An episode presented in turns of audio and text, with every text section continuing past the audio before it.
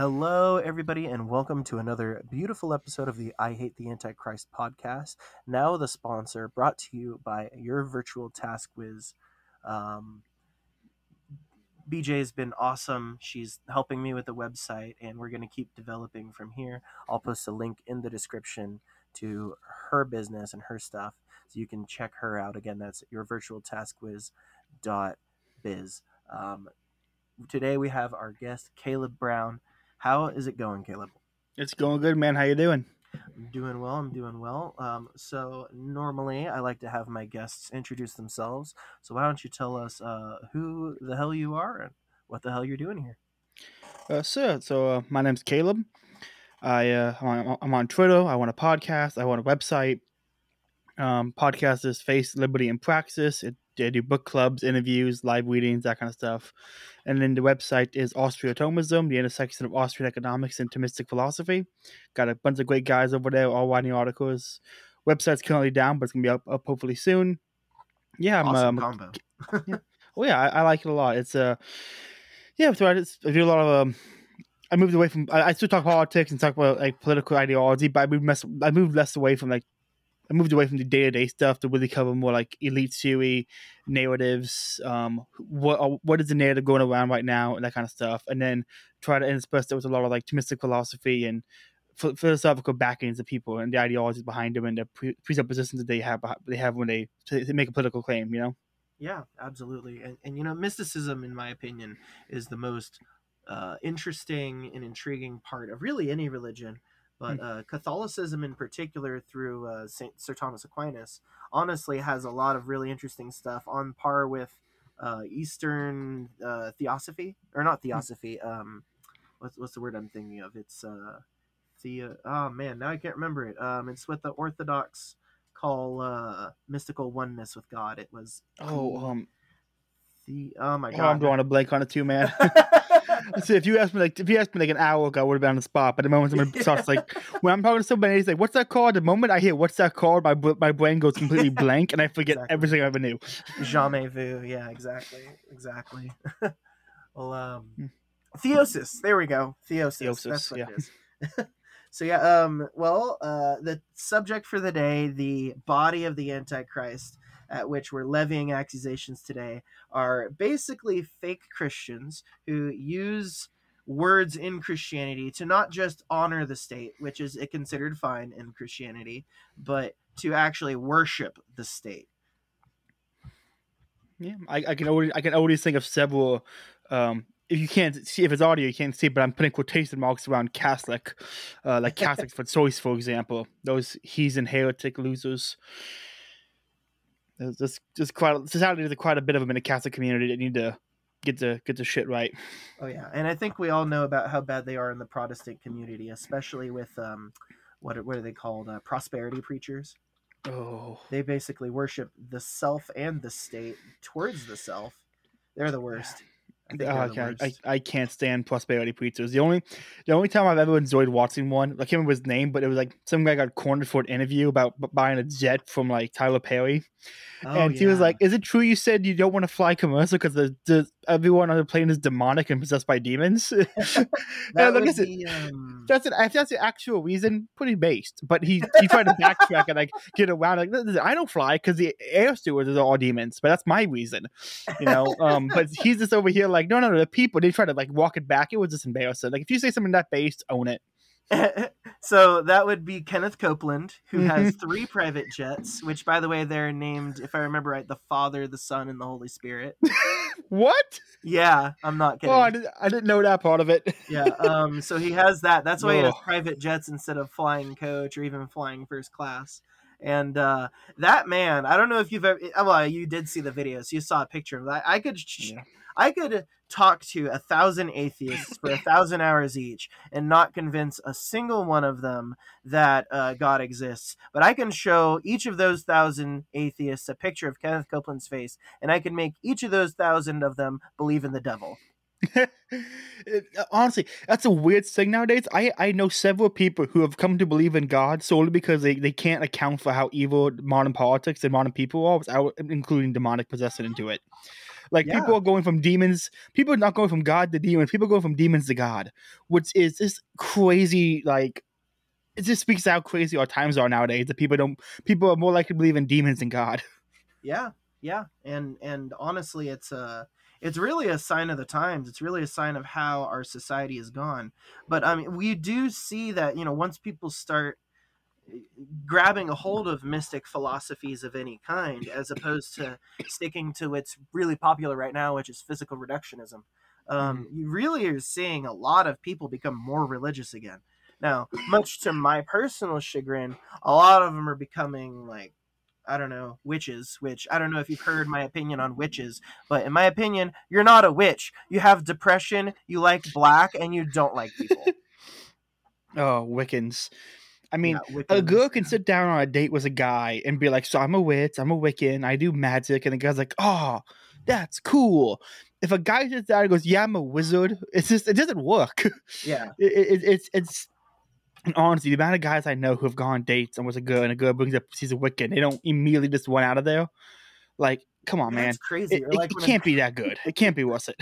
you see the screenshots of like guys texting their mom, like, "Mom, what time was I born?" And she's like, "No, do you stop talking to her Yes. right now with the Zodiac girls?" Oh, I, dude, most of my um, so I, I IOL, I only have like two friends, and one of them is getting married, and her fiance and all her friend groups are all neoliberal, progressive. All of them claim to be bisexual, kind of people. And I swear to God, the amount of like bullshit that gets brought up when it comes to like astrology and and and Myers Briggs test results, and they we did. I was over there. They, they were like for four hours. We just took all these different political quizzes, not quizzes, like these are personality quizzes, so they can understand it. At one point, I was like, "Hey, if you understand me, how about you fucking talk to me?"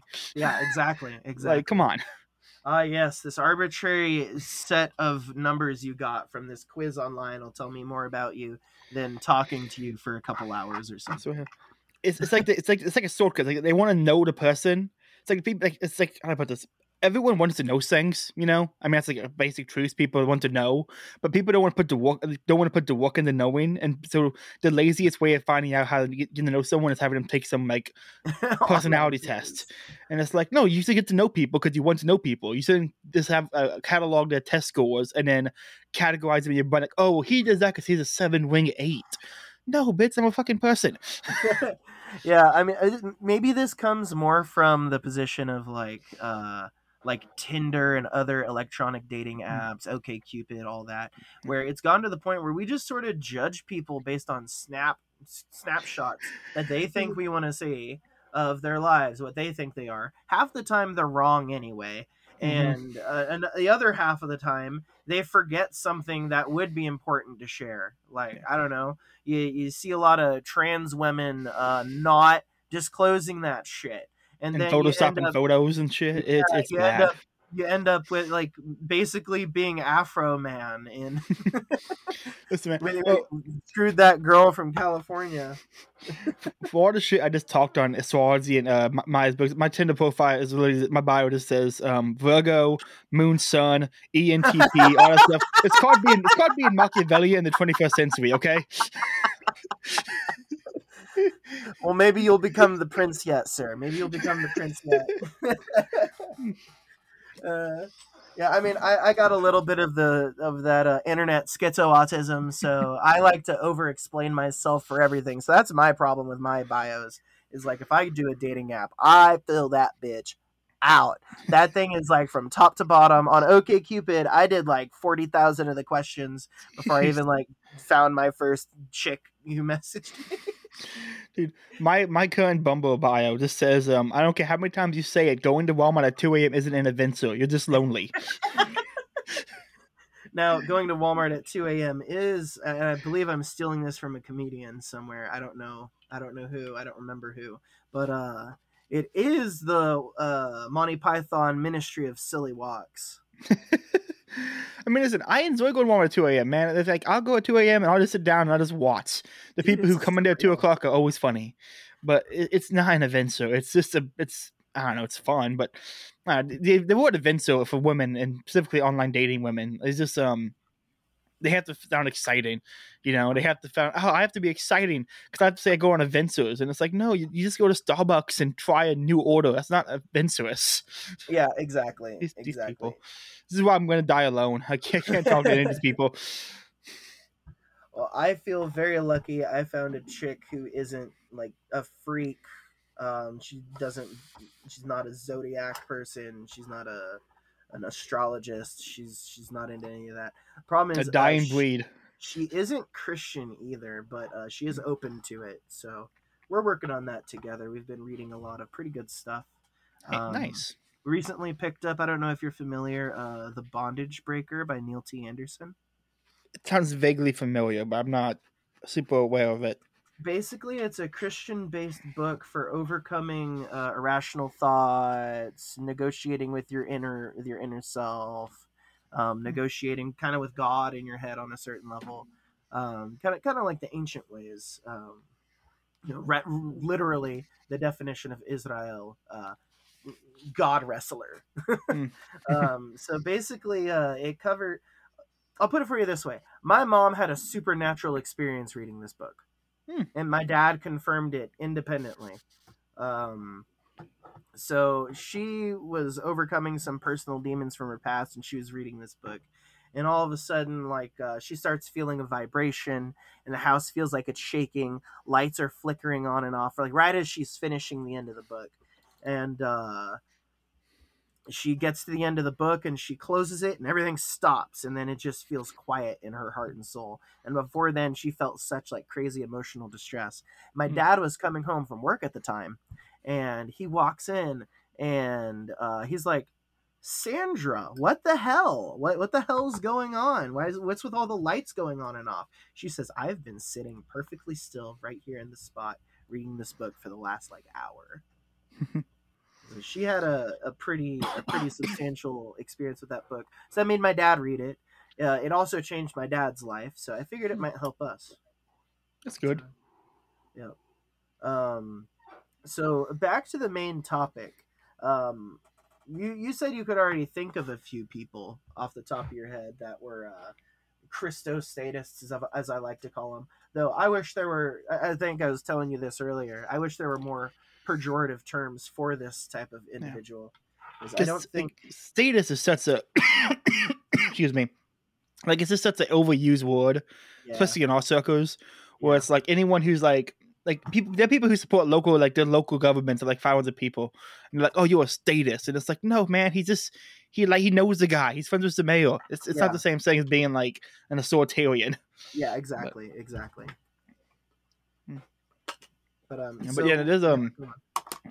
you know there's a there's a few people like catholics for choice is one that comes to mind right away Mhm. the the pro-choice Catholics, what see to me is a Ugh. contradiction in terms. That shouldn't be a thing, but apparently it is. It's a yeah. Honestly, it's a, it's a lot. The, the I would say the right Catholics are much better. They're not perfect, obviously, because a lot of them are very you know Michael knows milk toast conservative types. But at least they have a better understanding of what a government ought to do and what it ought not to do um, than the left does. Than left left Christians do, and it is a there's, there's, there's, a, difference in kind, uh, kind, a difference in degree, but not difference difference in kind between the uh, typical American Catholic political person, I guess you would say. more of a details thing. Mhm. Yeah. Um, c- because you, I mean, you could be a Christian on the left or a Christian on the right and worship the state. I do think that the greater focus on individualism and tradition from the right probably preserves a lot better the Christian traditions that uh, have actually helped over time. Um, but also, it has a tendency to stick on to some of the old stuff that should really be gotten rid of.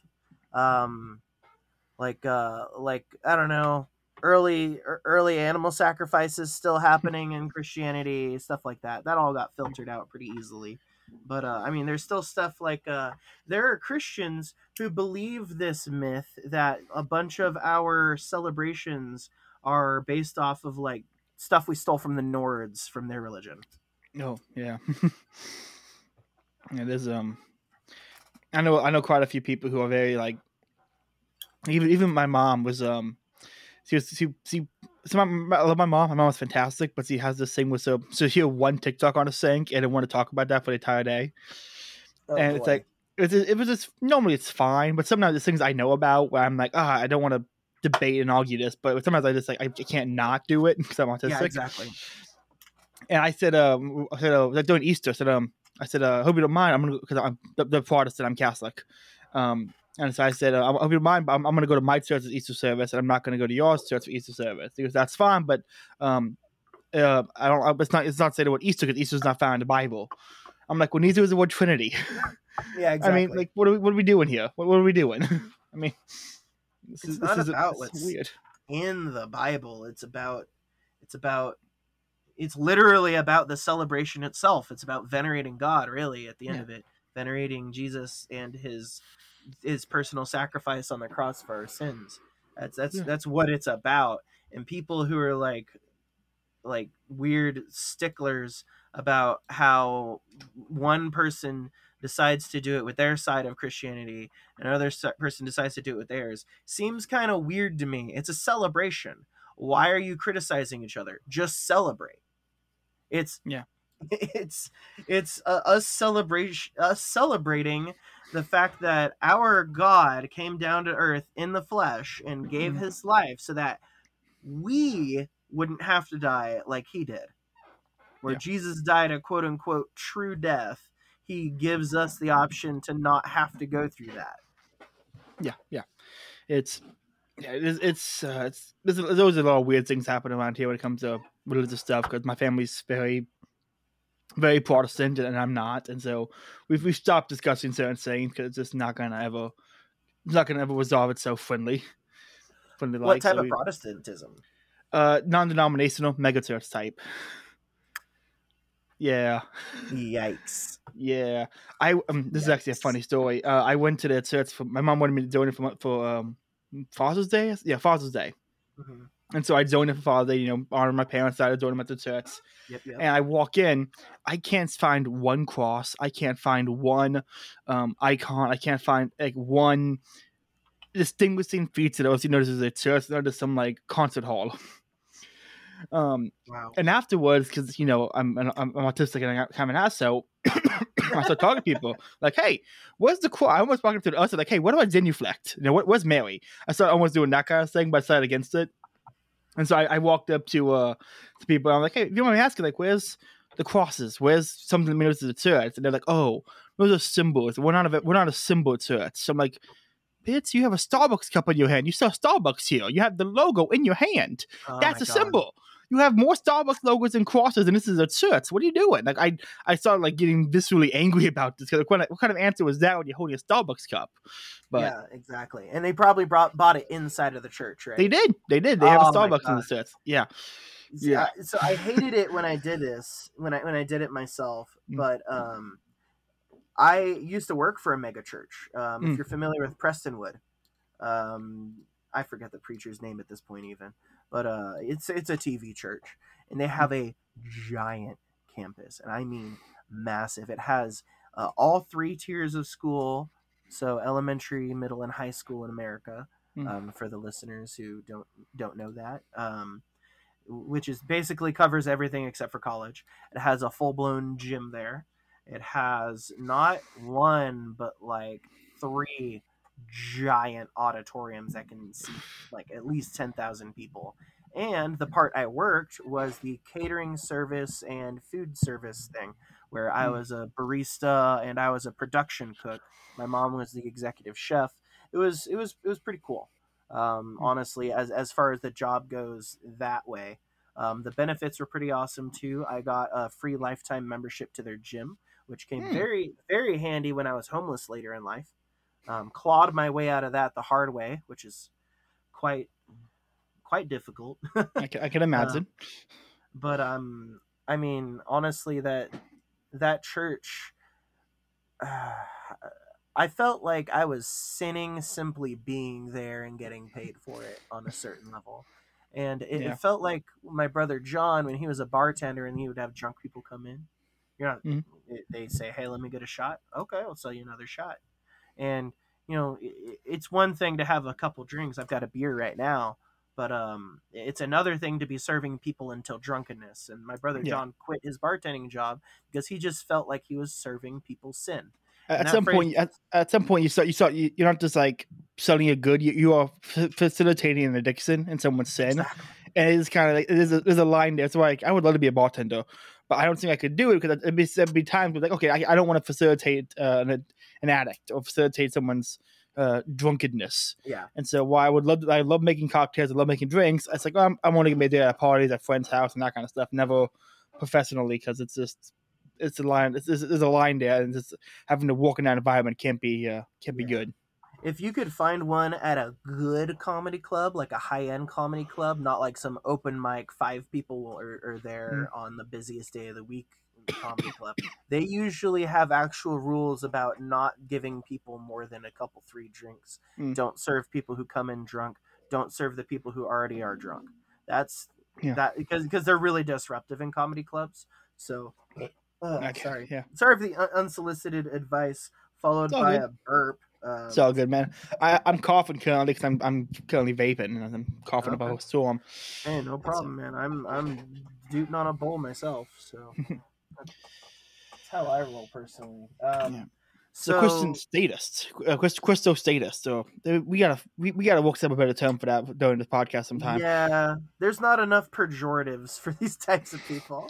No, I mean when the going when the going ideology is is a, a any form of like in uh how to put this disordered and you go in ideology from the populace is disordered gov- governance. You don't want to get slurs for the majority. You know, you get slurs. out- slurs come from minorities, so it's hard to find a good slur for a majority. It really is. Like, I mean, the the word cracker is finally becoming like it has like a bite to it for white people. uh, it's finally took it long enough. I love took that word long. cracker. Oh, it's great. Cracker is a great word. I love calling white people crackers. It's hilarious. It's one of the funniest things on the damn planet, calling a white person a cracker to their face.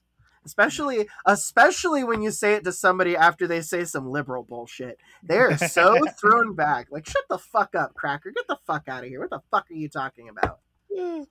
nothing. Uh, there's nothing more fun than like dealing with a. uh, again, I can't think of a good term, but like a liberal who loves to tokenize other races. Yeah. Those are my yeah, favorite exactly. people to deal with in real life. They're so it's- funny. This, uh, my, those, those honestly might be my least favorite kind of liberal because it's not just that they're egalitarian, but it's that they also like they're egalitarian, but they they're not really egalitarian because they do believe they're better than other people because they're tokenized as a racist. So they really are supremacists, but they they guise the supremacy and like It's racism, but you think it's bad.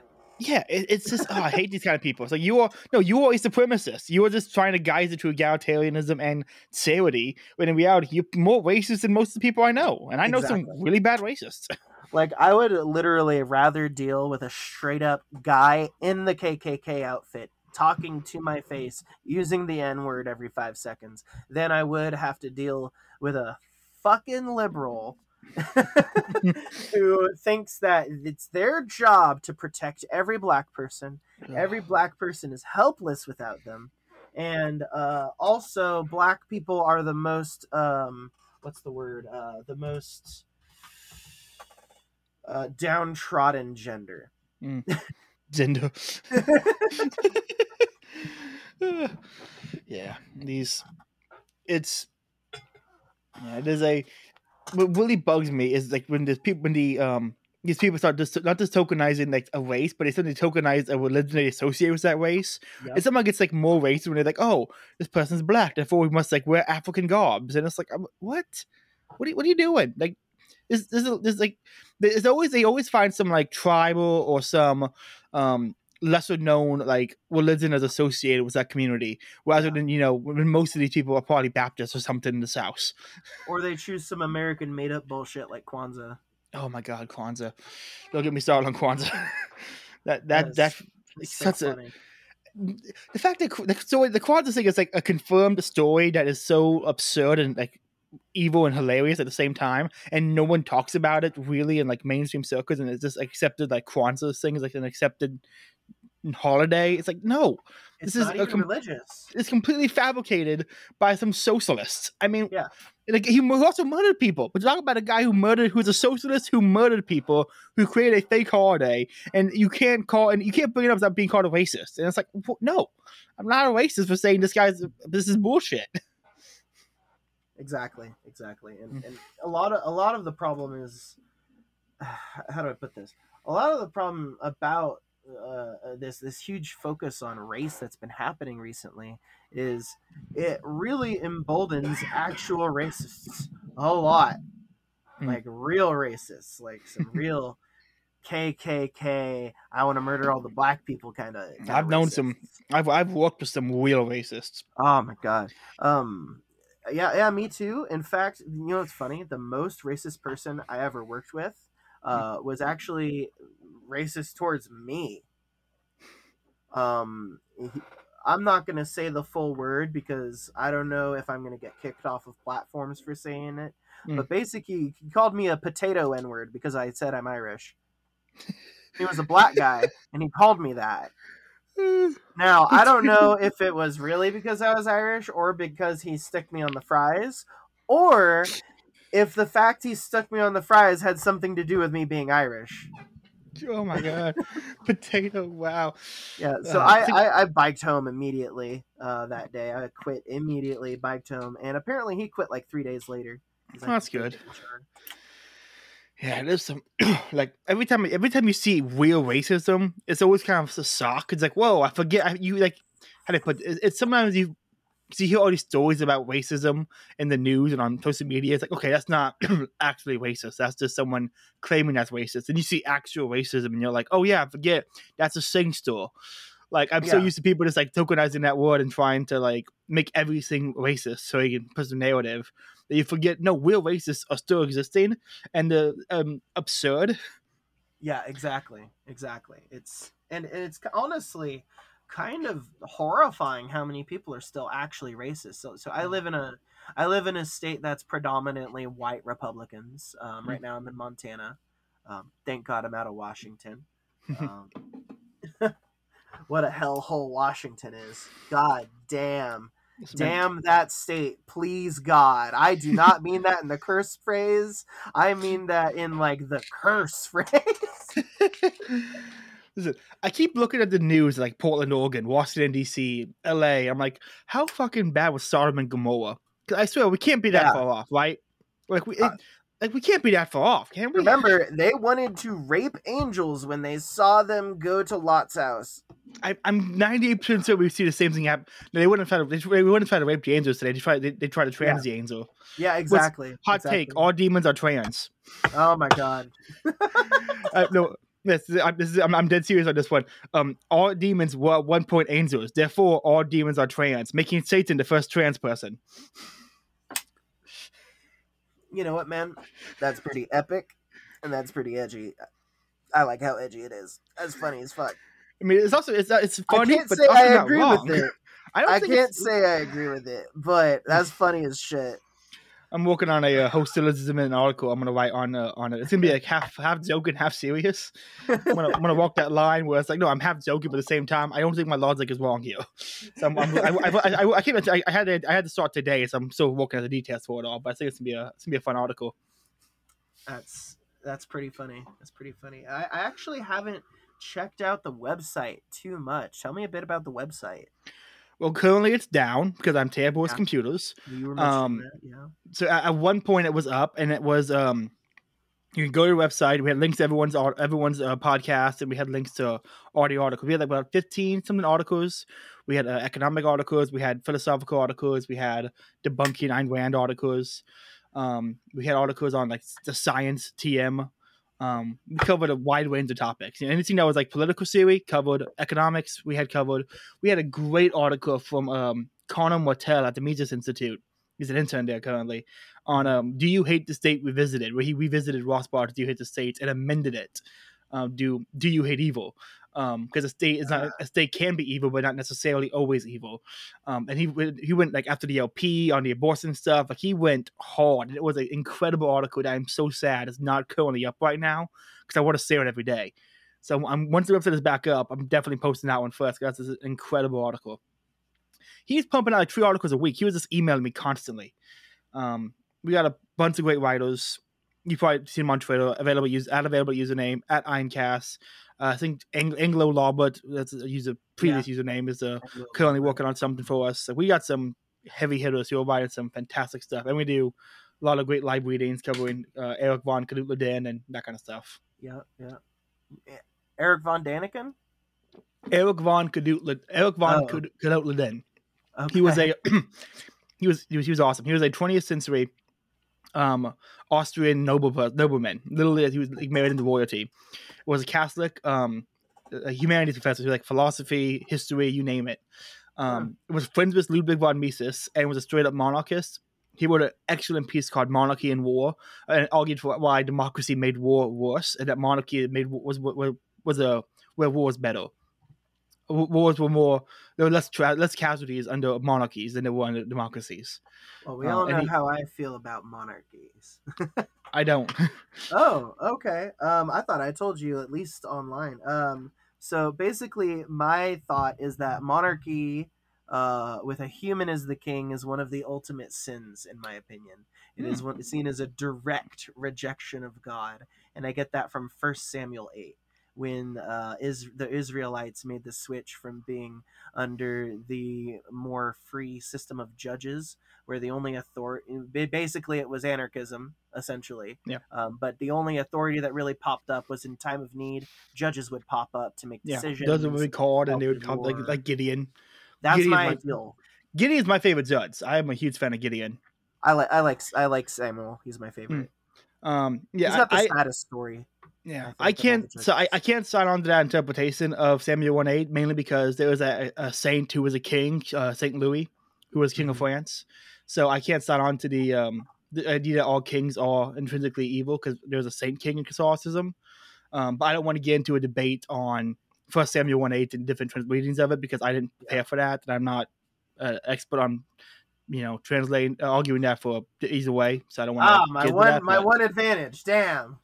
I mean, if you want to do a debate on it, sometime I'll happily prepare for it and come back on for that. But I, I'm, I'm currently not Yeah. prepped for anything. I, I didn't I didn't pull you in here to debate you, man. I, I'm not about that. I'm more about open mockery of, of pieces of shit.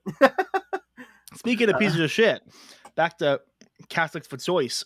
oh yeah, go on. Um, these these sons of bitches, they were out and during the whole like protest against the Roe v. Wade stuff before it was um like finalized.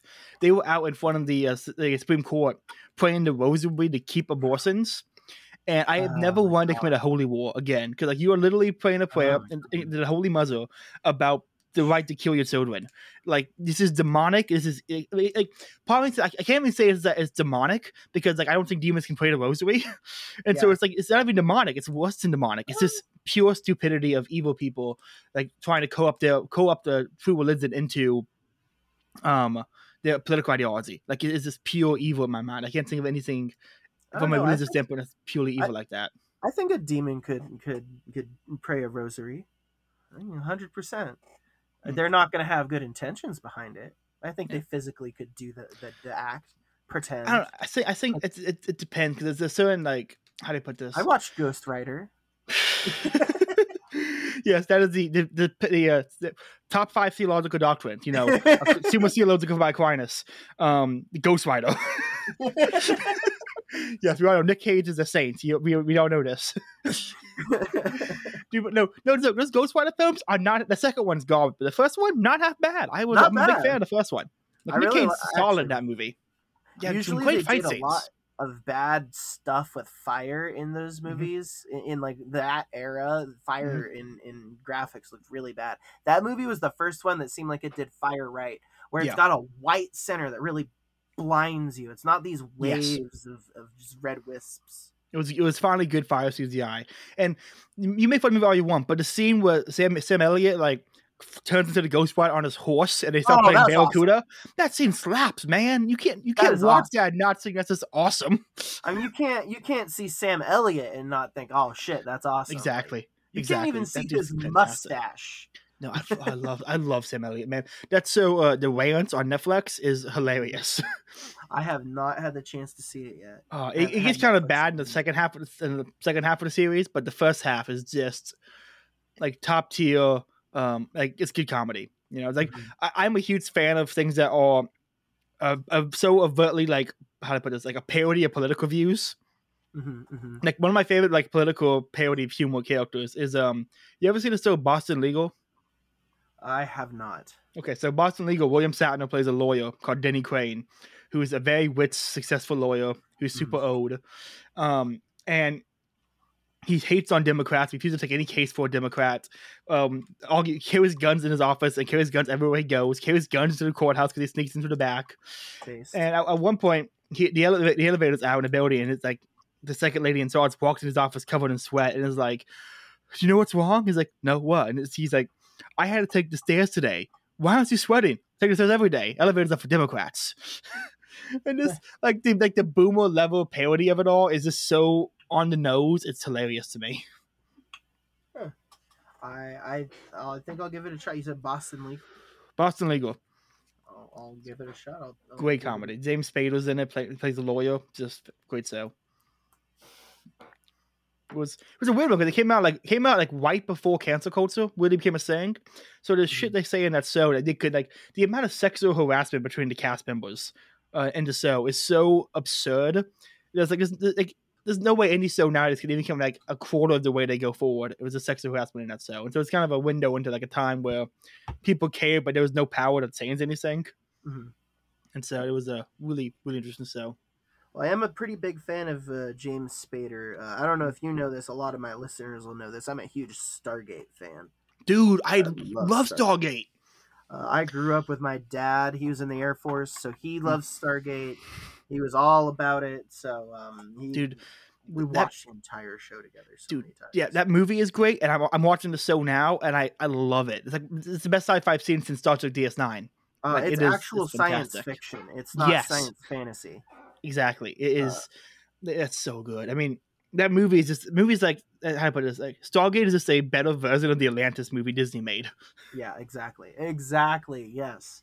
So it's Um, like, God, I'm gonna have to watch that tonight. Probably. is so on point in Mhm. Stargate that they they they did the same thing that Star Trek has done, where they came up with something in Stargate. It was something like uh, some Goa'uld system lord has this planet where there are people on it, and it's like a binary system. And when the the planet goes around the two suns at a certain distance, every 20 years or something it gets Mhm. irradiated or I don't I don't remember how long it was in the gaps but basically it slayed everyone on the planet at a regular interval to keep the population low and weak um, and then like that was in Stargate Universe if I remember right Hmm. and then later Great show. like a year or so later two two or three years later scientists searching the sky found that kind of star system that exact kind of so star cool. system. That Dude. is so crazy. It's just a different time interval. I think one of my one of my favorite shows episode episode was um that episode that they went to they went to the Stargate and it was a black hole on the other side and they, they actually did like they depicted like the effects black holes would have on time. And so like that and like the closer you got to the slower you moved. And so like the General Hammond goes upstairs like get help. And he goes up the elevator. For him it's like two minutes. But on the uh, up top it's like dude you were the elevator for like seven hours. And they're trying to get people into help and it's been like two weeks on top. And the, it's Yeah. just a really like not many shows play with time in a way that's actually like the representation of time affecting local the time effect time dilation and local effects like that you know like doctor who does time travel but it's always kind of bullshit that one actually showed like time's effects in a localized area and it was just so good to see Yes, exactly. And and there's so much good content in that show. Mhm, so like 11 seasons like there's eight seasons and there's five seasons in atlantis and like sadly only like what was it Universe.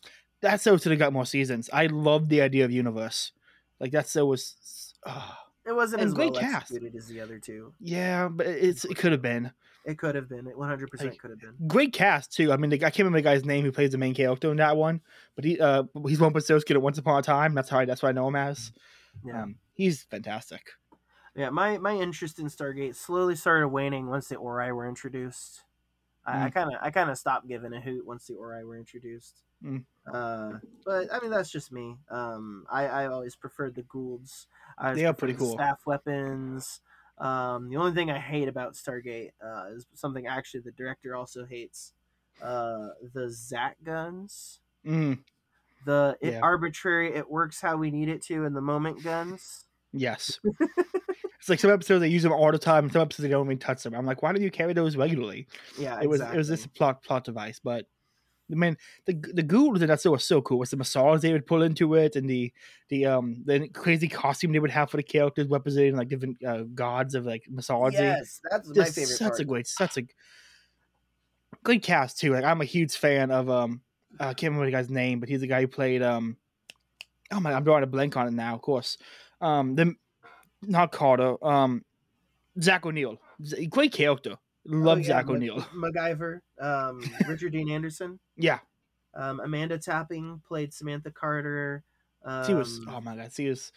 She was she's Christopher fantastic. Judge, uh, otherwise known as Kratos to the kids Dude, watching. When when I noticed that when I was I was playing God, I was watching Stargate, and I decided we play God of War, and I'm like that voice sounds familiar, and I looked it up, and I'm like, oh my god, it's it's Teal'c.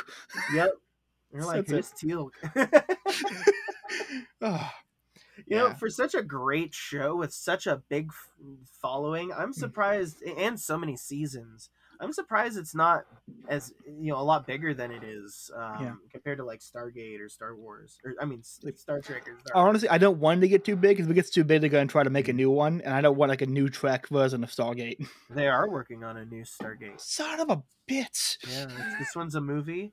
Um, they also tried making a few video games, but Hmm. um, none of them, none of their video games were good. At, were really that good. Um, Mm. Though I had an idea for a Stargate video game. I would. I have come up with so many ideas for video games in my life. Yeah. um, yeah. Uh, Man, but gotta- anyway, I back to so yeah, back to the topic. We are going on tangent of uh, tangent by tangent over here. that. That is what I love about podcasts. so much. Um, so you, you've had a few experiences with with Christos statists, but what? Why do you think it is that they don't recognize that the way they treat the state is blasphemously worshipful to the point where they're basically eschewing God for the state? Because Why do they most think it's okay? because most Christians don't actually know Christianity. They just know what the person they go to they go they hear on Sundays talk. Like I had this I had this uh argument I made on a podcast a while ago, and it's this is not a reflection of Protestants. This is like again I, I'm not defaming Protestants here. I am saying that the one of the effects of the Reformation was that anybody could basically go and start their own church. Uh-huh. And when you have the people who can re, um, basically you turn church from a religious institution to a business to a business and an entrepreneurial uh, enterprise, you're gonna have people who can see the incentive structures. And when the, the current culture is liberal, you're going to get people who are going to create liberal esque um, pseudo churches that claim Christianity just to get a following and get power and get money. And they're going to end up creating these uh, these terrible narratives and these terrible explanations, and basically just mislead people under the guise of Christianity. For and this is not all Protestants. Obviously, there are all great Protestants, but it's like when you the, the, the, the door opened in the Reformation, and also in America specifically now, that anyone can any Joe blow up the street can buy a building and open up a church, and he, can just play into the incentive structure of the people. When the incentives are liberal, you're going to create liberal churches. So I think it's a mar- I think it's an incentive market thing. That's that's a very interesting perspective. I can see how I can see that being true in a lot of cases. I I, I don't view it as a as a criticism of of Protestantism. Just just you stated it as, as an effect of the Restoration, and I think honestly, um, having grown up Protestant, um, I I would say I agree with that. Um, honestly, I don't even know what I consider myself right now. Um, I'm actually drafting a new statement of faith. Hmm. Um, I'm gonna see where I can go with that because there's some things I, I agree with about Protestantism. There's things I agree with about um, Catholicism. I'm honestly not that knowledgeable on Eastern Orthodoxy or. But I don't think you I think most Eastern Orthodox aren't knowledgeable on Eastern Orthodox because it's so it's so uh they have the whole yes and saying, which I, I am a fan of in like debates, but not a fan of in theology. Uh, yeah. Um, and it just leads to these people getting so many different um views that are permissible under the the tree of orthodoxy, and it's just it's well, it's not having the same problems like a Catholicism or Protestantism not being in a Western frame and uh, suffering from liberalism in the same way. It is suffering from a different kind of um gap where people are able to interpret things their own ways. Yeah. That they still that they, that's not true, but it's so loose that it's not like it's um. I put this so. Me contrast it this way: in Catholicism, there is a catechism that explains what they what what a Catholic's supposed to believe. So if you hear someone say something about Catholicism, you look up in the catechism and go, okay, is this what it's supposed to believe? Orthodoxy has multiple catechisms and not even like a set catechism. And so because of that looseness, there's openings for people to bring their own interpretation into things. And it, it's so it's hard to figure out what is a actual Orthodox truism and not just a statement an Orthodox person is making. That's at least my take on modern Orthodox, at least with the Orthodox on Twitter I interact with. Yeah. Um, most of my ortho stuff is actually from my family because uh, my uh, uncle uh, Hmm. he converted from Methodism to Eastern Orthodoxy. or, Uh, yeah, Eastern Orthodoxy. Hmm. Um, like when I was like eleven, and that actually started a bunch of arguments to the point where now my dad and my uncle like they just don't talk about religion Hmm. because at some point my dad is going to bring up the Trinity, and my uncle's going to get pissed, and my dad's going to get pissed, and it's not going to be good for anybody. yeah. Um, I don't know what I would consider myself now, because I mean, I, there are some things I pull from a little bit of a lot of different parts of Christianity that you know I I believe or don't believe here and there, like. I respect the saints. I don't know if I agree that there's anything special about sanctification, personally. Um, uh, I, I don't know if I consider it a real thing or just a, a nice title to be like, hey, check out this dude. He was really smart, knew his shit. um, he wrote a really good book that might help you find some some extra faith somewhere. Mm, He left it lying around for all sorts of people to find. So check it out. You know, that's Yeah. that's kind of how I've always viewed faiths. That's or, or saints, and that's probably because I grew up Protestant, not Catholic. Yeah. Um, but uh, in Catholicism, I really like the uh, the obviously the aesthetic. Uh, um, we do we do have a rockin' aesthetic. how how consistent uh, Catholic churches are as a whole um, throughout throughout different communities. There aren't too many subgenres of Catholicism. And if they're, Um, if they're all like say Byzantine right, Eastern right, or yeah, that kind of stuff, they're all permissible under the same tree, and the differences are allowed. So even if you do find differences, it's always like a permitted difference. or it's like is, a uh, focus nice. difference. Like we Yeah. focus more on the mystical aspect. We focus Yeah. more on the physicalist aspect. Like I like mysticism does not like speak to me in any way. I enjoy like reading, but it's it's like not how my brain interprets things. But I'm trying to read more mysticism, more mystic. Like I got an autobiography of uh, Teresa of Avila and the Carmel- Carmelites and the whole mystic mys- mystic nuns people. I'm Oh, truly yeah. trying to read more and get more into that kind of thing. But it's uh I don't know. It's just not how my it's not, not how my, my brain speaks in metaphysics and speaks in uh, but like to mystic philosophy. And so I'm- I'm- it's- metaphysics and mysticism is like my favorite aspect of religion to the point where I've like I've researched multiple like more many many religions different mystical aspects. Mm. just to see what they say. And I gotta say when people say religions are converging in in some sort of way or they're all they've all got a different point of view the same thing they're not talking about like the actual individual aspects of the religion. They're talking about the mystical aspects.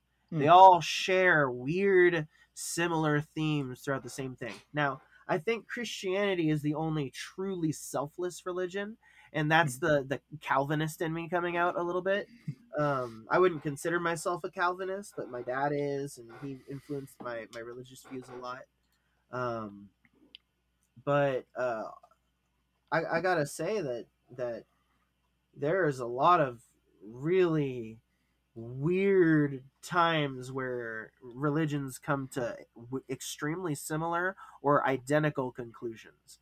Mhm. Like, okay, Christian metaphysics. Basically, to break it down super simply, when you die, your soul is placed in front of the blinding light of the Lord, where the sins are burned off like dead wood. And if you manage to let go of all of them so that you do not burn along with them, whatever remains after all of your sins burn away are what ends up going to heaven. Throughout all of Christianity, that is those are like the story beats of your soul dying and going to heaven that are always the same. Whether you interpret that period as purgatory or you interpret that period as the death throes or you know some sort of uh, mystical theosophic state um, it- those tend to be fairly consistent underlying themes through christianity. Well you see the same thing in buddhism. Um, and, and, and in buddhism uh, it's all about letting go to reach nirvana. It's Hmm. a really similar take. Um, in fact you might find that uh, if you read i don't know you- you've been reading the mystics a little bit you're looking at the mystic nuns have you read marguerite Porete's uh, the mirror of simple souls I have not. it is a call and answer style reading that Hmm. is all about like she was uh, almost burned as a heretic uh, because her idea was that the the edicts are useless for somebody who has truly become like sanctified. The the the rules and edicts because they don't need the rules to follow them they're gonna follow them because they're just that person now. Mhm. so that's what she was saying but they were trying to spin it like she was saying that oh we should get rid of all the the rules of attending church and, and giving tithe and all that. And she wasn't saying that she was just saying that a person who who has reached the point where they are in spiritual oneness with the lord and in a proper like uh, uh, uh, theological mental state mystical state then they are just going to simply do those things without need of a rule or a call to do so. Mhm. and it's a it's a very beautiful book. There's a lot of call and response uh, aspects to it where Mm. there's uh two i forget what their names are honestly um but there's two beings talking to each other and uh, one of them says what about this and the other says no this this and that it's it's really wonderfully written uh, margaret Peretz, Perete, i forget how it's pronounced um, the mirror of simple souls wonderful book uh, she's she's catholic so if, if you want to go that route she's she's she's one of your gals um Yeah. you you might like what she had what she has she uh, inspired saint thomas aquinas a bit Hmm. um yeah um Yeah. she even inspired my favorite reformist which would be uh schwenkfelder who would probably be the most he probably made the most mystical form of protestantism uh very very Yeah. interesting beliefs about oneness with the lord very cool stuff Hmm. i love On- learning about all the different sets Yeah. so cool on the point made earlier about like the convergence in their um shared beliefs and the the uh the what appealing coincidences of agreement between multiple religions Yeah. on things. Like there's a this is a one thing I, I love about Aquinas is that for a Thomist, uh, tr- there's only truth exists. Truth resides in God, and truth, truth, truth resides in God, and truth can contradict truth. And so, if anyone who is studying truth is going or attempting to seek truth is going to discover things that are true, yeah and those true things are going to be true across all religions and across all things. yeah This is, this is, this is why you can find like when you, you read about the um, oh my god, what's it called? Not Hinduism. Is it Hindu? islam No, not, not Islam. I think it might actually be Hinduism. Was um, uh, what's the what's the one that has the, the blue lady with the multiple arms? uh that would be hinduism yeah Hindu, yeah. So Hinduism, they have a they are That would be there's lesser gods, but they also have a there's an ideal, and they have they the the ultimate one, the, the capital Z. They would say God. Well, I can't remember his name, like Bot or B A A T or something. brahman Uh, Yeah, that, that's thank you. Um, and some of the similarities that you could find when you're reading their works and this stuff about God, they're, they're pretty accurate and close. And so it's like they they have they have when you have religions that have concepts that are true and they're going to seek truth, they're going to find parallels, and which is really why I'm a fan of reading like like the the the, the um, Islamic Aristotelians are really good about a lot of Um, things. I'm a big fan of them. So is Aquinas. have you read anything from ibn arabi yet for for islam and unity of being I've not.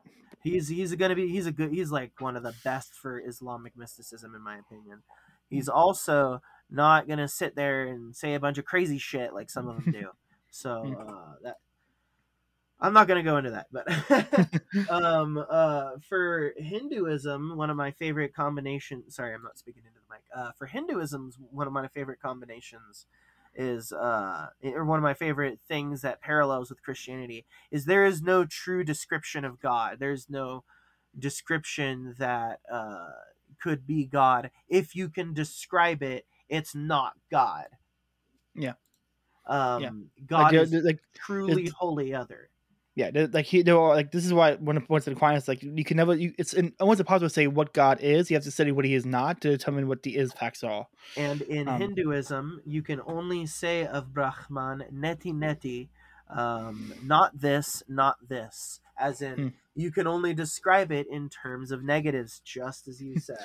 Yeah. It is incredible how the study of. I, I really like the way uh, that Aquinas puts that, uh, that, that the study of truth will simply beget truth. Mhm. That, It's I know I know a few uh Catholic like professors and scholars who have studied a lot of like Eastern stuff, and they incorporate a lot of like the simply they speak on the similarities as a, uh, as evidence to truths between the multiple religions where they where they coincide, which is what was always really interesting to because it's so outside my frame of what I know. So hearing that like makes me really want to go deeper into. But every time, every time, every time I start reading anything that's not Catholic, I'm always like, I always reminded, hey, I still don't know enough about my own face to start studying other faiths yet. and so like, I, I pick up a book. I'm like, I should read this. I'm like, oh yeah, I haven't finished reading this book yet or this book. So I, I once I get a better grounding, I've only been Catholic for about a year and a half. Mhm. So once I get a better grounding on the Catholic stuff, I'm going to try to look more into the similarities that, that, that coincide with other religions. But I, I want to make sure I get a better foundation built in the my own face, You know. Yeah, absolutely. And you know, one of the best things about religion is there is so much depth to it. Mhm. One of my favorite things about Christianity is actually something that, and this is one of the biggest things I disagree with Protestants on, um, the the idea of biblical inerrancy. Mhm. The problem with it, i I don't think that there's anything in the Bible that's actually untrue unless a character is lying. um, But but there's this idea in, in Protestantism that everything in the Bible is literally propositionally true. Every word in the Bible is actually literally true. The biblical Uh, literalism. That was my uh, my- Extreme biblical dude that's, that's that's really what led me to like leave my church is i um my, my former pastor at the mega church gave a, uh sermon on on on genesis and on other other parts and he said the bible has to be read literally. And i e- i emailed him and was like hey when you mean literally? Do you mean like literally literally or like there's a literal meaning and then there's a deep meaning? It's not only literally. I'm like does that mean we have to believe in a young earth? Um and he said no, not strictly, because uh, the sun wasn't made to the third day, so we have no way of knowing how long the previous days were. I'm like, it says a day. I thought you read. It, I thought you read it literally. I mean, it's, it says Yeah. day. It means day. Like you just said, that has to be literal. But then you're gonna backtrack immediately in the first like first chapter of the book. You're gonna to say that that, part's not literal. Come on, man. Like, come it's on. such a chore for me to read the Bible to research anything anymore because I avoid that like the plague. So Hmm. I take the idea of of uh, the the the great advantage I feel Protestants ha- have is they are so much more scripture based, in my opinion. Like like they they're more in love with the scripture of the Bible as a result of biblical inerrancy. there's a there is a real problem with a lot of Catholics nowadays where they don't they love they, they love and respect the Bible and they read the Bible, but they don't they don't want to make strictly biblical arguments because they, Exactly. believe those those arguments belong to Protestants. And it's like, see, this is where I, I differ from a lot. So in, in Catholic tradition, you can hold to two views of uh, authority kind of thing. You have part and part of, which is in the authority and traditions rest part in scripture, part in authority, part in other things. Or you can hold to material sufficiency, like I do. That material sufficiency says anything that the Catholic Church believes can be found and affirmed in the Bible. So I can make a sola scriptura. Basically, it's not sola scriptura because you believe the dual authority of the Bible and of the papacy and that kind of stuff. But you can make, um, I believe everything the Catholic believe can be found and argued for through scripture, which is a Yeah. um. This is the, the thing that's coming back. Michael Lofton of Reason Theology is a uh, material sufficiency sufficient material sufficiency guy as well, and he's uh, really pushing for that. And there's um, it's coming back. Thankfully, So I think that's going to be a problem of this generation, not the next generation, hopefully. But it's something that I, I am very passionate in trying to. I have a book called "Where Was That in the Bible" by Patrick Madrid, and it's just a short book where it has the is a it lists several Catholic doctrines and, it, and provides scripture and arguments based on those scriptures. And so I, I try I, I memorized most of that, a lot of that book because it's very helpful to have a if I can make a dual argument from, if I can make a triple threat argument from, like, here's biblical case, here's a reason case, here's a church authority case, and then like, fourth, if I can, a historical Yes. case. If I can fit all four of those into one argument, it's very difficult to say the you have to pinpoint. Even if you, even if you debunk one point, the other points still stand. Yeah. And so I try to make material material sufficiency arguments whenever whenever I can. that that's basically that's basically what it is that, that lies behind it and so, so what i do with that personally is i have open all at once because i am such a stickler for this because i grew up a protestant i have learned about so many mistranslations or changes that i can't truly believe biblical inerrancy anymore Hmm. so I literally I actually read three versions of the Bible at once in tandem. Like I read the same verse in three different versions. So Hmm. first thing I do is I check out Young's literal translation. Hmm. This, in my opinion, is the most readable literal translation. It gives you a good gist of what the grammar was technically trying to say accurately. I always use the interlinear version of the Bible in tandem. It's a little bit less readable, and sometimes it falls to mistranslations as well. But the advantage to it is it uh, shows the Greek or Hebrew or Aramaic. It's um, the the original word in its text, Mhm. the original word in its pronunciation, and it also provides a link if you use the Bible Hub version that goes to every instance of that word being used in the Bible. Mm. It is an Oh, like incredible resource, like absolutely amazing resource. So I use that in turn in, in tandem with Young's literal translation, and um, by my father's recommendations, uh, I think he said the RSV or RSLV or something. I can't remember. Um, it's it's another somewhat more literal translation that follows some of the uh, the basic stuff. Yeah. Uh, there's a there's a real issue I have with um, biblical translations where it's it's so there's a, a great book by Scott Hahn, um, Catholic theologian, uh, called uh, "Politicizing the Bible." How the Bible, uh, Bible no, let me just make sure I get the title right. Hold on. Um, here we go. So it's it's a two part book series. The first book is called Politicizing the Bible: The Roots of Historical Criticism and the Secularization of Scripture, 1300 to 1700. And the second one is called um, Modern Biblical Criticism as a Tool of Statecraft, 1700 to 1900 mm, and it's just a history of the times the Bible has been used, and like kings would find a guy who was like a a well-read person or maybe a priest who was uh, upset with the papacy or something, and he'd bring him in as an advisor, and he would then have, hey, read scriptures like this, or interpret it like this, or do it like this, or translate it like this, in order to justify state power, state growth. And so there's so many times where the Bible has been translated poorly, which is why Catholics, a lot of people say Catholics that like attack Catholics. Oh, you guys wanted to burn Bible translations that weren't yours. Like, well, yeah, if they're wrong and promoting heresy, I think it, the, the thing you ought to do is make sure that Bible is not going to promote heresy if it's Yeah. inaccurate. and uh, so, tangent real quick. There is a uh, mistranslation. It's one of my favorites where uh, there was a priest who added a- something to a translation, and then like a hundred years later, another priest took that thing that was added out of the translation because he saw that guy added it and that wasn't in the version two times ago, and so the next guy, like 30 years later, who translated him, added the incorrect edition back in and said, "Keep the original, idiot." In the in the notes. Sorry, funny tangent. Go on. that is a funny, that's a funny tangent. Yeah, it's like it's it's super important to me that you make that it's like it's one of the things that I really need to I want to get more knowledgeable on because when people bring up like oh but the church wanted to burn these books into these German versions of the book like well if they were wrong then the thing you're supposed to do should be to burn them like if they if they're going if if the Bible is true, but if they're going to uh, misconstrue the Bible to promote AO and heresy, then I don't think it should be allowed to continue to promote AO and, AO and heresy.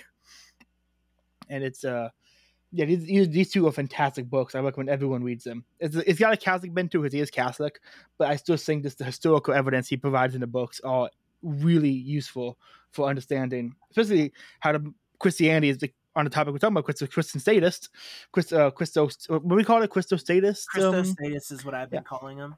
That came, Yeah. actually came from uh, one of my previous episodes with Mm. Sherry Voluntary. She came on to promote one of her charities. It's pretty cool. nice. Yeah, it covers but- legal fees for people who are liberty minded.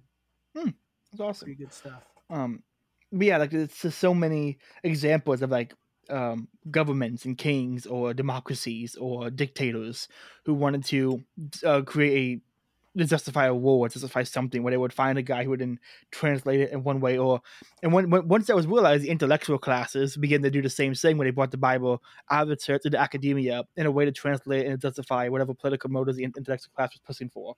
So like if you read this, you read, reread these books with a good understanding of like elite theory and the, how the elites operate, it really blows your mind on how not just like important the Bible is, uh, because it is important, but how influential it has been, not just in like a social sense, but in like a political sense, um, and used by those you would call evil because they recognize the uh, the effectiveness of truth that is in the Bible. Just That's why I like Peterson.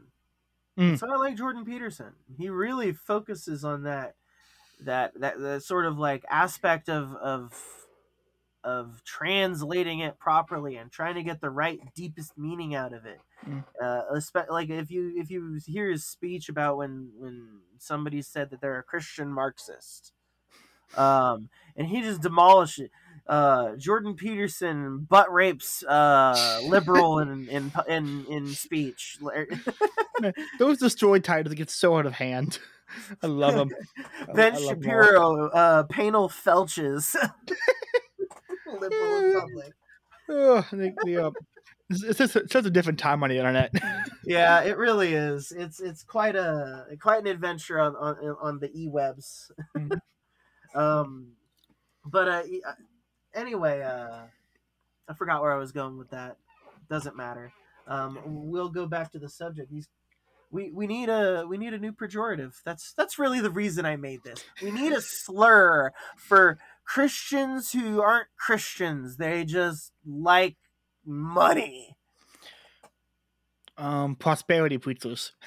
Yes. Um, I mean, I I, I say stick to the old ones. Let's call them heretics. Yeah, let's stick to the old terms. Damn. Heretics damn. Going Um, hard. yeah, yeah. It's. um you call them Pharisees. We could call them Pharisees, but that might Oh, get that'd a, a that, good one. that might get That's a a different one. uh cogn- that might that might end up being labeled by anti-Semitic stuff. But you know, Yeah, that Um, seems more like we need we need to we need to talk with the Jewish Liberty Council to come up with that slur to, to okay that with them. Yeah. uh, let's see what else we can call them. Um, I'm trying to think here. Let's see. Let's see. Um, you're a little nerdy with Lord of the Rings. Uh, Gan- Saruman. We call him Saruman, so something like that, because he was a he was a wizard who was good, and he went bad and went, went evil and promoted and worked with the evil governments of you know Salmon and Morgoth. I mean, I'm getting super nerdy. He's called Sarumans. Um, let's see. There's a little too nerdy. a little too much. Yeah, I mean, I mean, I don't know, man. Mm. Lord of the Rings things are like I'm so torn because on one hand I love Lord of the Rings and I love and to make it make a good parallel to it, but at the same time, anytime I see it, if I see another anarchist go, "Well, the ring is just a, is just a metaphor for the government," I'm like, "Eh, "Stop it, stop it!" Like, Well, it's, it's like- it's it's just ways to read it other than just that. It's like uh it's like liberals do with uh what is it, Harry Potter. Mm, Same shit. Same shit. dude, Oh, in Harry Potter, uh Did- gay. did you see that um Freedom Toons cartoon on on, on the uh, Kenosis studio with um had a Harry Potter explanation? I did not. So there's a uh, it's, it's a cartoon sitting down, and um, there's a liberal on one side and two guys on the other side, and they go, "So this guy, the child rapist pedophile who yelled the N word, was shot by a guy who defended himself." And the liberal goes, "Oh my god, the poor pedophile!" Yeah. And they, yeah. go, they, go, they go like, "Then try this. See this guy? He's like Voldemort." And they go. And he immediately just draws a scar over Kyle Rittenhouse, and that's, that's playing the Harry Potter music. it's like that's how they work. That's how they. I mean, I want to point out like one of the reasons that's something I said a while ago. Like so many reasons VeggieTales was so great, and so many like Hanna Barbera stories of the Bible and Sunday schools. that recently. Betty has slaps dog. It Um, does. Like and so like the like the good like good. Everyone makes uh, political analogies. It makes analogies to the narratives of the time, the stories. The Greeks did it with. I mean, Plato and always this. Homer was always the example, you know. Um, and for why it was to use Bible as the examples, you know, to use good fiction. When the popular fiction of the day is Harry Potter and Twilight, could we be surprised? There's no, it's no surprise to me why everything is so cringe. It know, pretty the, cringe. Yeah, it's we do live in the times of cringe. Though I don't know if you know this, but uh, have, how long has it been since you checked out my bio? Because I mean, look, um, I have a part of my two parts of my ideology nobody knows about. I'm still writing one of them. Another one I stole from a YouTuber, but it's mine now, Dreg. Uh, I'm post cringe. I like it. Post quins. Post post left, post right, post center, post quins. So I'm actually writing it. similar to Tet, making the post right uh, manifesto, whatever he wants to call it, his essay. Nice. Um, I'm making my own post center essay, um, where there is no amount of agreeing or getting along that's going to work. Mm. It's just not how things go. Trying I gotta, to I gotta say real quick. huh? I gotta say real quick. I like the old profile pic better. uh, much that one was a that one slap. This new one was oh, a you, cat looking at space. It's cool that, at all, but the old one, man, cat. it's a good looking cat. cat looking at space. Thank you. She's very beautiful. She is a rescue, and she ran up to us. Um, she's not like a rescue from a shelter. She's a she's a semi wild rescue. So mm. I think we thought she we think she's clearly been owned before. Her name's mm-hmm. Clover. Mm-hmm. She is uh I think a brown tabby or an orange tabby or something. I don't know. I don't know how cats work. Um but I do know that cats love when you ignore them. Yes. So I just had food on me. I stood next to her kinda and I ignored her. She hmm. walked up to me, she rubbed my leg, I give her the food, I pet her head, and we do that for a couple weeks because we go on walks. She was just a cat that hang around, hung around our apartments, and mm-hmm. one day we're like, I don't think she's owned because she's not getting cleaned up at all, mm-hmm. and she's got all these scars on her back. She gets bullied by the other cats in the apartments, so we snatch her. And she's ours now, and she's the best cat ever. Takes a pet, no problem. Mm-hmm. Um, she she's she goes on walks with us outside with our Aww. dogs on leashes and she just follows us that's cool and when we come to the house she'll either go off on her own or she'll go inside hmm. um, she understood how to use a litter box immediately um, yeah we I've had the, I've had the same cat since I was um let's see I got him at eight I'm 23 now Damn. Um, yeah, it, that cat's man, that cat has like four teeth left, and that's about it. um, he just keeps going. It's adorable. He used to be a mean, mean old cat. He he, put, he try to pet him, he bites you. And nowadays, if you're sitting still, he'll come up to you like nuzzle you, and if you don't pet him, he bites you. He's completely 180 on that, and it's it's adorable. Wow, that's that's funny. Um, mm-hmm. my fiance's dog, uh, Frankie, she's a Chihuahua.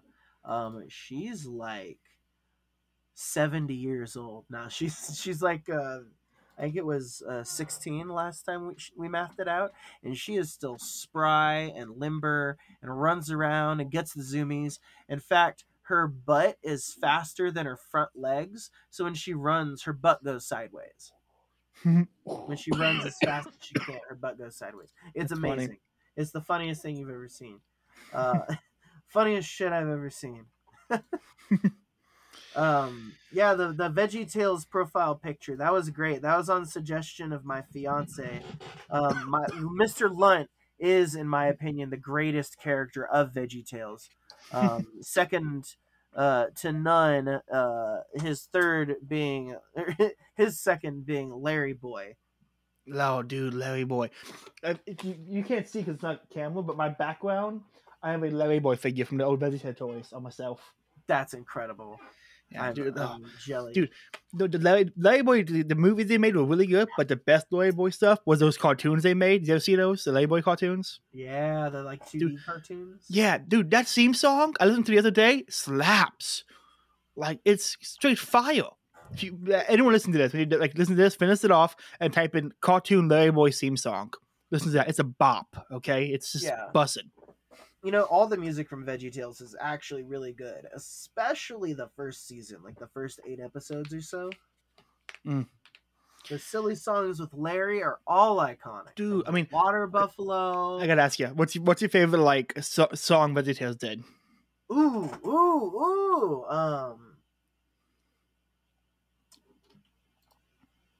Damn, do I pick a serious one or a silly one? Uh.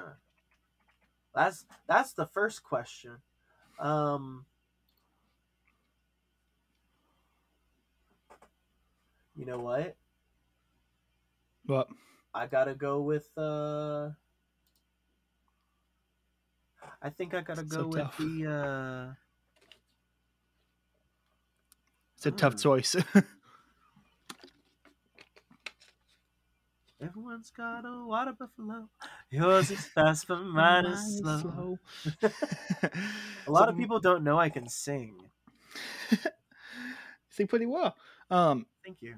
I think I think my two. My, I think I'm tied for my favorite one. Like my favorite two favorite VeggieTales songs are probably Larry's "Hi So Cat." You know, Ooh, has like yeah, the Italian cadence. It's a great one. Just watched that one. That's a good one. And then I love "Boys in the Sink." I don't. I ain't got a belly button. Oh wait. Like, All right, I change. I gotta change my opinion. It's not the water buffalo. we are the pirates who don't do anything. We just stay at home and lie around. And when you ask us to do anything, we'll just tell you we don't do anything. My Pretty good, favorite. Mr. Lot. Oh man, Veggie- I'm uh, from New Jersey. dude. There's just so many. Like, I went on a. I don't know if you. I don't know if you saw it not, but on Twitter a while ago, I went on a kick and made a bunch of VeggieTale memes. Um, but I made them all like extremely Catholic.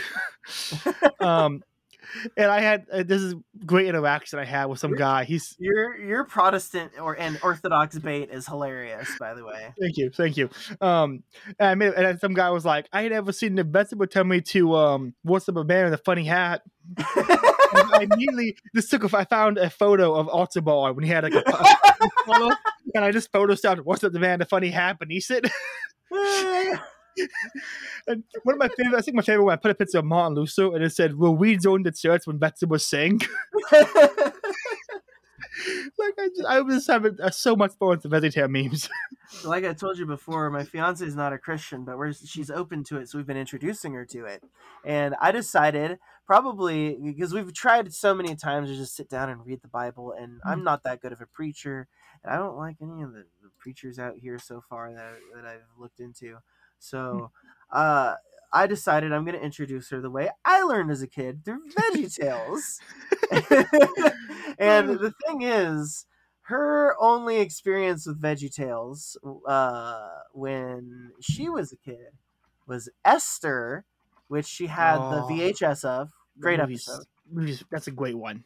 Um, and the Veggie Fables episode of Drawn Together with the song that goes, God is watching everything you do.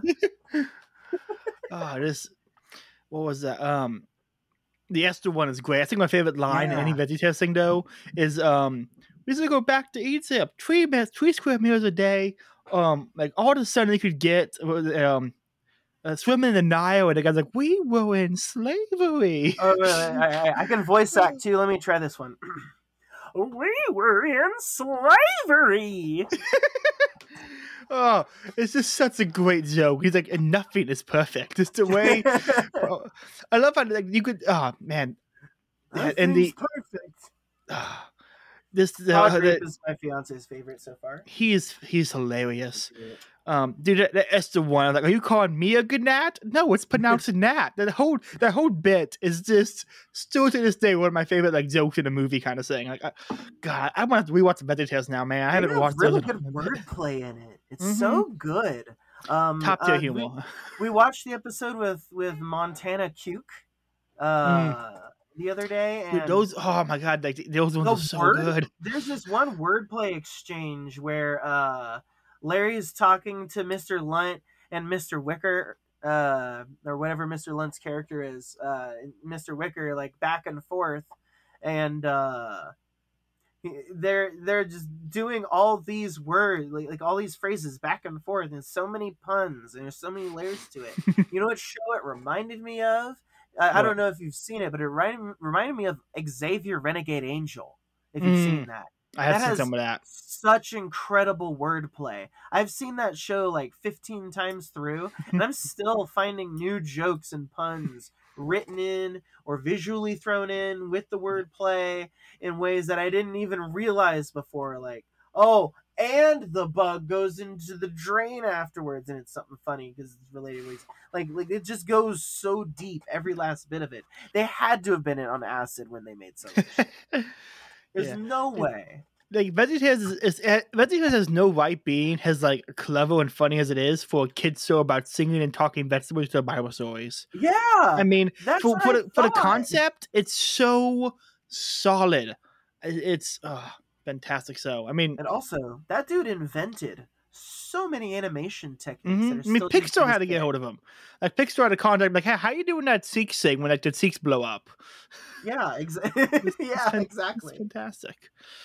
Also just the overall concept that it is the the true set takes place on a bathroom sink in the imagination of the vegetables. And the Mhm. vegetables are putting on skits of stories for the camera and posting it online and sending it out. The the the idea is that the vegetables are doing all of it and receiving letters and it's the vegetables doing it and it's like on a realistic set where Mhm. they're at realistic vegetable scale and then they go to Yeah. these sketches it's so solid everything Yes. about it works so well this is not a, a, a, an a sh- episode about Christo Christosadists anymore. This is now an episode about how rad VeggieTales is. they do. I mean, they are like, and some of the some of the um, like not just like the Bible story episodes they would do, or the original ones they do, like the parodies, like Lord the Beans, you know, Montana Cuke, like just the like Lord the Beans is still one of my favorite videos I sang because it's so. Dude, I, I, I, I'm, I'm gonna say this real quick. One of my favorite videos on YouTube. I want to sing this to watch later. Um, if I can find it. Um, on. Um, Batman Larry Boy uh, edit.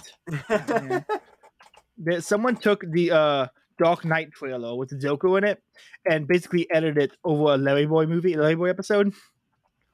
Uh, And dude, you'd be amazed at how well it works. Like the music, the scene, because like that first that first Larry Boy one they did with um the Zion Fib. They did some weird, like the lighting got dark, like it was very like contrast colors. They did a great job with the um the lighting of it all, and so this it, it's- it works surprisingly well with the um.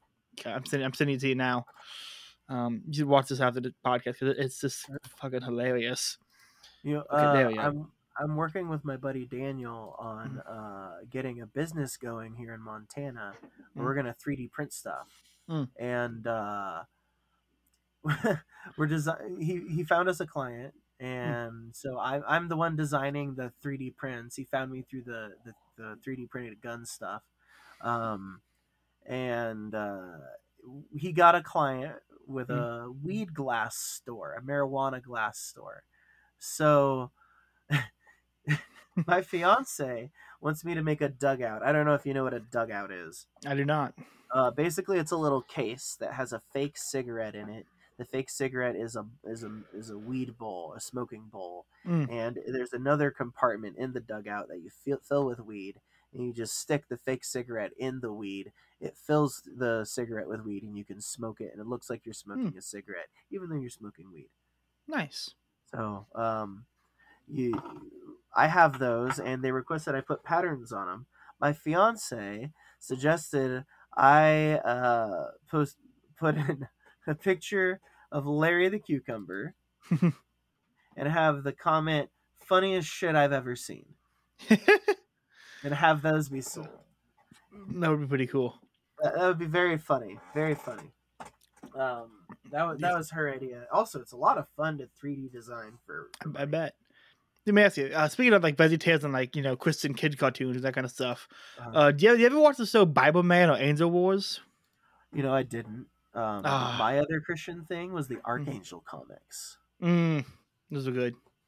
Those, those are so awesome. The art, um, I love the villain design. My favorite character is actually the villain with the mask that goes over his nose and, and chin. Mhm. Uh, the fight with uh, with Michael at the end is awesome.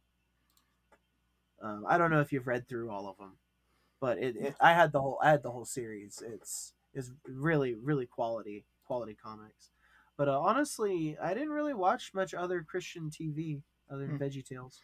Um, I grew up in a I so my my uh, household's um, denomination when I was a kid was evangelical free, Mm. um, which basically take the idea of evangelicals, but proselytizing doesn't work in their eyes, not in the same way.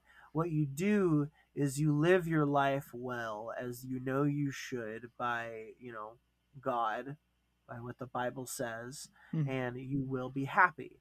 And when you are happy and you are doing well and you are able to withstand hardships other, that would stagger other people, or you are able to smile through hardships that would uh, make others uh, be fraught with worry, um, and you're able to s- con- simply continue trusting God, people will ask you how Mhm. you do and that is when you have the opportunity to show them. That is Mm. basically what what I took away as evangelical free, and I actually really agree with that basic philosophy. I don't agree with a lot of the rest of evangelicism. What makes it Yeah. different? Um, I, I think that there's a lot of really big problems with them taking the Bible propositionally and then like exclusively propositionally every word Yeah. of it and then taking that to extreme proportions where they're trying to put laws in place and put restrictions on people that uh, end up being injurious towards the end goal. There's some sins that simply should be available to us. Absolutely. We should This is- just know better. This is one of the things uh, Aquinas wrote about when he talked when uh, asked about like legalizing uh, laws around prostitution. Is he wrote about how prostitution is a sin and people should not do it. Um, more harm, more harm be brought about um, punishing and trying to prevent prostitution was at, at, at sword at, by, by the sword and by the gun. Um, Exactly. and then it would be to let it persist. And so, like one of the things he wrote about, I have one of my books I have is uh, Aquinas on law, on morality, politics, and law, and it's about how um one of the things he talks about is how yeah you can't have a law that is more harm than good. You have to have the process. I I can't think of the word right now because it's you know midnight here, um, but I can't say the word right now. But yeah, it's just one of the things he's about, about that, and also one of the things awesome we have is that if a law is unreasonable, you don't have to follow it, Yeah. um, which is just fantastic because you can make a lot of good arguments there. Um, but yeah. As Jesus would say, um, if your hand causes you to sin, Hmm. cut it off. or as Saint Origen did, little- that's a saint. I always say that it's not a saint. He's one of the few church fathers who is not a saint. Um, church father Origen did because he was so lustful. Um, he took a rock and cut his own dick off. Woo! He later admitted that that was a mistake and he probably shouldn't have done that, but uh, damage was done. He just was like, he was looking at six and was like, you know what? I don't need this anymore. And just took the rock and just fucking boom. Yeah, it doesn't sound like uh, treating your body a much like a temple. Yeah, probably not. I mean, but he, he is a, he is a sad version of like Aquinas. Uh, I mean, Aquinas. Saint Augustine, Lord, make me chaste, but not yet. Uh, Church Father Origen grabs a rock and just fucking boom, solves the problem. I mean, have you ever seen how they castrate camels? I have not, and I, I, it's don't want- I don't ever want to see it. I, I don't want to see that. if you're not gonna see it, I'll describe it. uh, okay, okay. so they walk up behind the camel. The camel's legs are tied down normally, but it's still standing. Mhm. They have two rocks that are sharp and flat and long. They walk up behind the camel, reach their arms around its butt, and they take their hands and they position them on either side of the nut sack. Then they pull their hands back and whack the rocks together. Oh, oh no, no, no. You That- know that's just worse? it's You know what's worse? What? how how PETA wants you to do it. You want to know how PETA wants you to do it? Sir, how does They PETA want you to do it? rubber bands called Oh, castration bands. okay. I know what you're talking about, and I, I hate it. I, I hate it ah! so much. I hate it so much. Just thinking about it, it's like no, no, no, no, Blood no, no, no. curdling scream. Sorry about the blood curdling scream. It's all good. I mean, it is absolutely just just disgusting. I hate factory farming. I prefer good old fashioned killing them in the woods or Amen. farm them properly. Whew. Poor creatures. Well, it has been an hour and a half. We have uh, kicked the ass of Christus statists, praised the Lord, and praise VeggieTales. Um, almost. Uh, you know, not not as important, but important enough to be on the same list. Um, yes. so I, I feel safe in saying that these people are certainly uh, motivated by the nature of the Antichrist, which I don't know if you've heard what I consider the nature of the Antichrist. Um, but basically, it's the total accumulative nature of human will exclusively. The cumulative nature of our desires, our machinations, the emergent properties that we create and consider real, like businesses and states. I consider all of that to be part of the body of the Antichrist. It is Mhm. what he uses to corrupt minds, it is what he uses to influence uh, the the spirits and thoughts and beliefs of those around uh, these these properties that that he can influence them and spread his will over the lords. That is Mhm. why I love the meme that the UN is the Antichrist, which it is. It but I also include the U.S. government with that. Um, as you said. um, so basically, my perspective on on it at the end of the day is that you can't lose sight of the Lord. You know, Mhm. I had I was having this talk with my dad the other day. Um, as some people know, and, and as many people are right now, I'm struggling with money. Um, it- we're in a recession. It's really difficult to keep up with bills. Mhm. Um, and I was talking to my dad, and he helped me a little bit out with with some gas money, and he he helps me out all the time. And I hate asking for money. Yeah. I, I've never been comfortable doing it. Even when I was homeless, I didn't ask for money. Mhm. Um, I I'll I'll get into that story some some other time.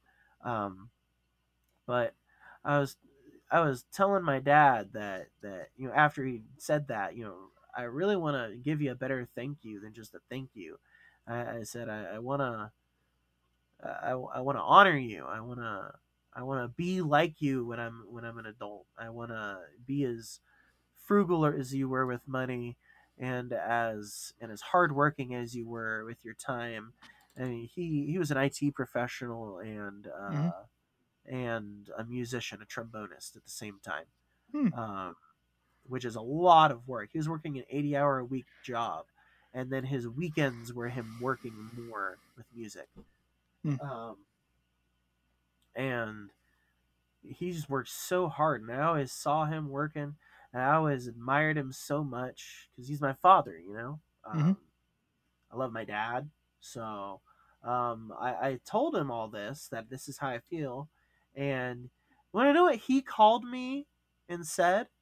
What? He said, I wanted to call you to let you know that I love you and I love everything you're saying, but I want to make sure that you remember to keep God in mind, not just not just your old man. And I told him right then and there, that's another reason, you old bastard. I want to I want to be like you. What don't you get about this? no, I didn't say that. I didn't say that. I told you that's just another reason I want to be like you, Dad Mhm. and uh and he was worried I was being praiseful of him. Like what a what a guy. What a Chad. Uh, absolute giga Chad, my father. Um he's been amazing my entire life. He's the and uh yeah. Anyway, uh the uh at the end of the day really that's what it is. You got to keep God in mind. Hmm. Um, Keep God in your life, son. yeah, yeah, exactly. You, you got to keep God in mind. He is why we do what we do. It's not for you. Like like I was saying earlier, my dad says that Christianity is the one true selfless religion. Um, it's the only religion that that promotes true selflessness when you take it in its true reading. That's what the that's what makes these prosperity preachers so awful. That's what makes these people who use Christianity as an excuse to go murder brown children uh, to protect their opium fields in the Middle East. Um, it's it's all the same thing. It's Yeah. it's a lie. It's it's taking advantage of the word the Lord gave us to help guide us and bastardizing it for your own selfish wants. That's why any reading of the Bible needs to remain selfless unless it's, you know, something like air you know, air ma- airplane cabin pressure mask doctrine. You know, cover your needs real quick so you don't die before someone else. Yeah. That's that's one of my that's one of the greatest philosophies. Oxygen maskism. I like it. anyway, uh, this has been going on for an hour and a half. Um, This has been awesome. You've been an awesome guest. Thank you. I'd love It's to been a lot have you on again. Anytime. Um, because I I would I don't want to have a full blown debate. I want to mm. have like a I want to have like a get together, okay, of mm-hmm. like different levels of Christians and anarchists and liberty types of of, of, mm. of other stretches like libertarians or left libertarians. yeah. As, as much as I have disdain, I want to give them a chance to say their shenanigans if they if they so choose. But I, I want to get like I want to get everyone together, and I want to see A- a discussion take A, a, a Liberty Ecumenical Council. yes, about first of all whether Christians can be anarchist or vice versa, whether statists can be Christian or vice versa, um, or whether y'all can be Christian. Just shut up and love God. Honestly, that's probably the real answer. Um, Just just tweet that out. Just- all of you set up and love God. That's Yeah. that's it. just Yeah. love God, man. He's he's so good to us. He gives us everything. Even if all even if God didn't create the world and all these machinations continued on, if we didn't have God, we still wouldn't exist because I think God is what makes us experience everything. I Mhm. think God is what is experiencing your life right now. I think that is what mysticism is getting at.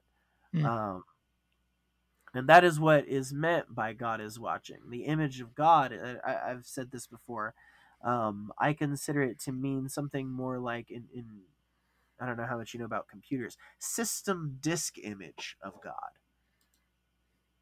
Um, as a metaphor for that is our free will, our ability to discern and discern and reason like God can.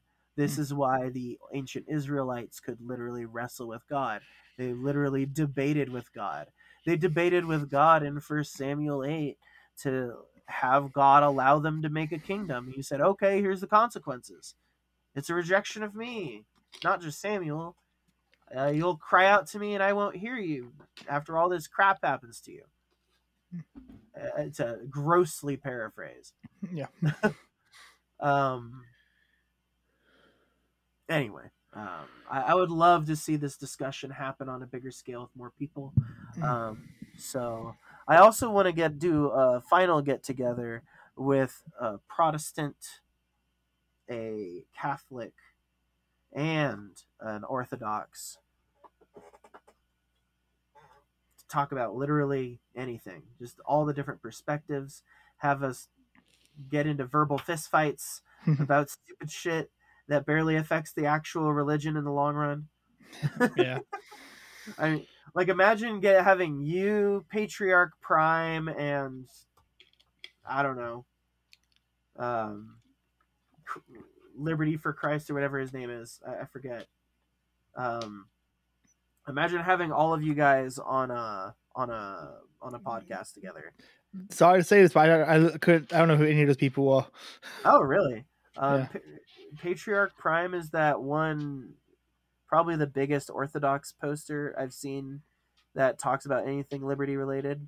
Um, It's pretty big. This is not a promo for him. I don't know him, and he like only responds to me to like be a shithead to me, but he knows his shit about orthodoxy. He like Yeah.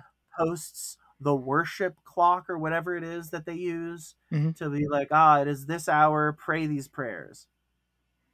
I, Yeah. I don't know what it's called. I don't know. I know in, in Catholics we call it the lit- liturgy of the hours, but I don't know what it's called in Orthodoxy. I think that's what his his pictures say. The hours. And pray the vespers. It's the seventh hour. or Some shit. I don't. I don't know how it works. Um. Anyway, um, thank you very much for coming on, Caleb. Why don't you let everyone know where they can find you? Uh, so you, you can find me on Twitter at Caleb Brown five four nine. My podcast is on YouTube, Spotify, and all the podcatchers. Uh, it's Faith, Liberty, and Praxis.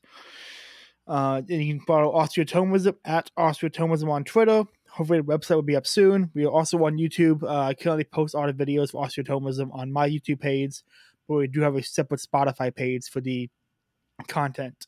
We have uh, live readings of Jacques Maritain and Eric. Uh, Erik von Kuehnelt-Leddihn. We have uh, book clubs for Ed, Ed Feser's Five Proofs of the Existence of God and The Virtue of Selfishness by Ayn Rand. And we have a comedy show we do called Late Night with Tom- uh, Late Night with Austro-Thomism, where we kind of just do like a timeline. Uh, Slip, well, Slip King died, so we we replaced them, um, and that's kind of what we do. And so, for the people who struggle with spelling, that's A U S T R O T H O M I S M. Austro-Thomism. Tom- Thomism. Thomasism. Um, Thomism. thank you very much for coming on, Caleb. No problem. Again. Thanks for having me. Again, everyone, this is the I Hate the Antichrist podcast. Um, we have had a change of scenery on the website. It is still a little bit under construction. We are moving things forward, um, but the uh, the website is up at oeui dot live. You can also find me multiple places on Twitter. You can follow the podcast itself at IHTA Cast, or you can follow me personally on Twitter uh, at OEUI underscore live. Um, what I do there is up to me. Um, I am quite the extreme shit poster, so be warned, those who wish to follow me directly. Um, but again, then thank you so much for coming on, Caleb. It's been awesome. Um, I, I really appreciate you, man. No problem, man. Again, thanks for having me on. It's a lot of fun. Yep. Thank you. Peace, everyone. Oh, and before we go, um, for the sins of taking the name of the Lord in vain, truly, for taking the Lord's word and blaspheming it for their own choices, for their own wills, for not truly understanding the word and not allowing yourself to see that, humble yourself, and continue to learn. I declare Christian statists, Sarumans, or Saurons, whatever you want to call them, uh, jerks. These guys are real jerks. Um, I declare them to be, and this might be what I just call them, part of the body of the Antichrist. Thank you, Caleb. This episode of the I Hate the Antichrist podcast was brought to you by webarchist.com. Again, that is webarchist.com, formerly your virtual task whiz. Uh, again, BJ is sponsoring the website. She's hosting it for us. She helped develop it. She's awesome. Um, so shout out to her. And thank you, everyone. Caleb, before we go, do you have any dad advice for the audience to steal something from a YouTuber? Go on. What kind of advice? Uh, dad advice for the audience. Fatherly advice. Oh. Um find a good woman, go to church. Uh any uh, any if you're going to read philosophy, don't read anything stupid. That's that's about it. That's great dad advice. Thank you, Caleb. I'd shake your hand, but we're uh, probably at least a thousand miles apart. So, I'm in Florida, you in what Montana? That's like the other end of the country. yeah, Isn't the internet amazing? That's incredible. Speaking live with someone thousands of miles away. Incredible. Caleb, enjoy the rest of your evening. I'm going to go uh, watch VeggieTales with my beautiful fiance. Wonderful. That's beautiful. Take it easy, man. You too.